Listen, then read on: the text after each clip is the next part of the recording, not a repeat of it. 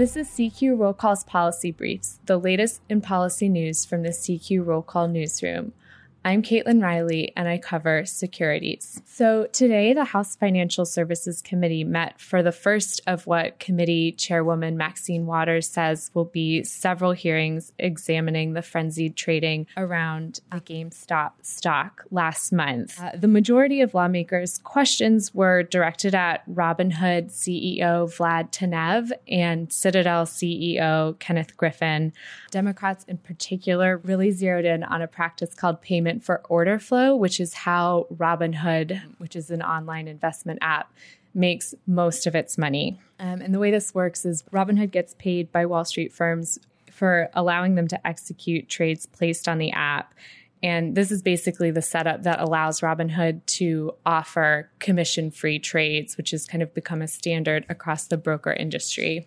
And so Democrats on the committee attacked the practice as creating a conflict of interest um, and kind of in their camp or a fact that kind of works in their favor is Robinhood in December did agree to pay $65 million to settle SEC charges that it hadn't adequately disclosed these agreements um, with Wall Street firms and as and also had not um, executed trades in a way that's most favorable to its customers.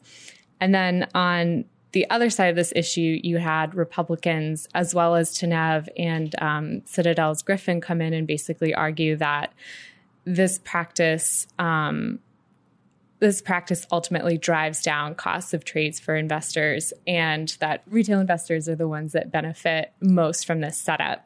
So, the other interesting thing is kind of what hasn't come up yet in the hearing, particularly short selling. And short selling was something that lawmakers really railed against in the immediate aftermath of GameStop. So, it's kind of interesting that it hasn't emerged as a huge issue during this hearing. Um, it's possible that people have moved on, but it's also possible that it could be the focus of a of a later hearing. Um, since Waters has said this is going to be the first of many examining um, this whole event. Um, another thing that's of, of note is um, a financial transaction tax has been proposed by some Democrats. That also didn't get very much attention during the hearing, except for um, Republicans who brought it up to kind of present arguments against it.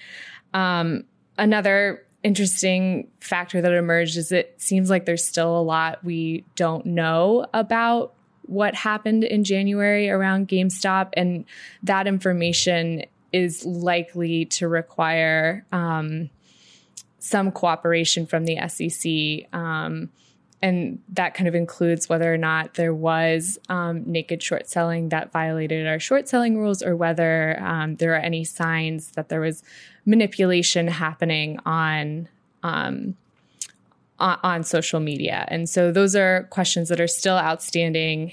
Um, and it, it seems like it's, it's possible they could be the focus of, of future probes by the committee.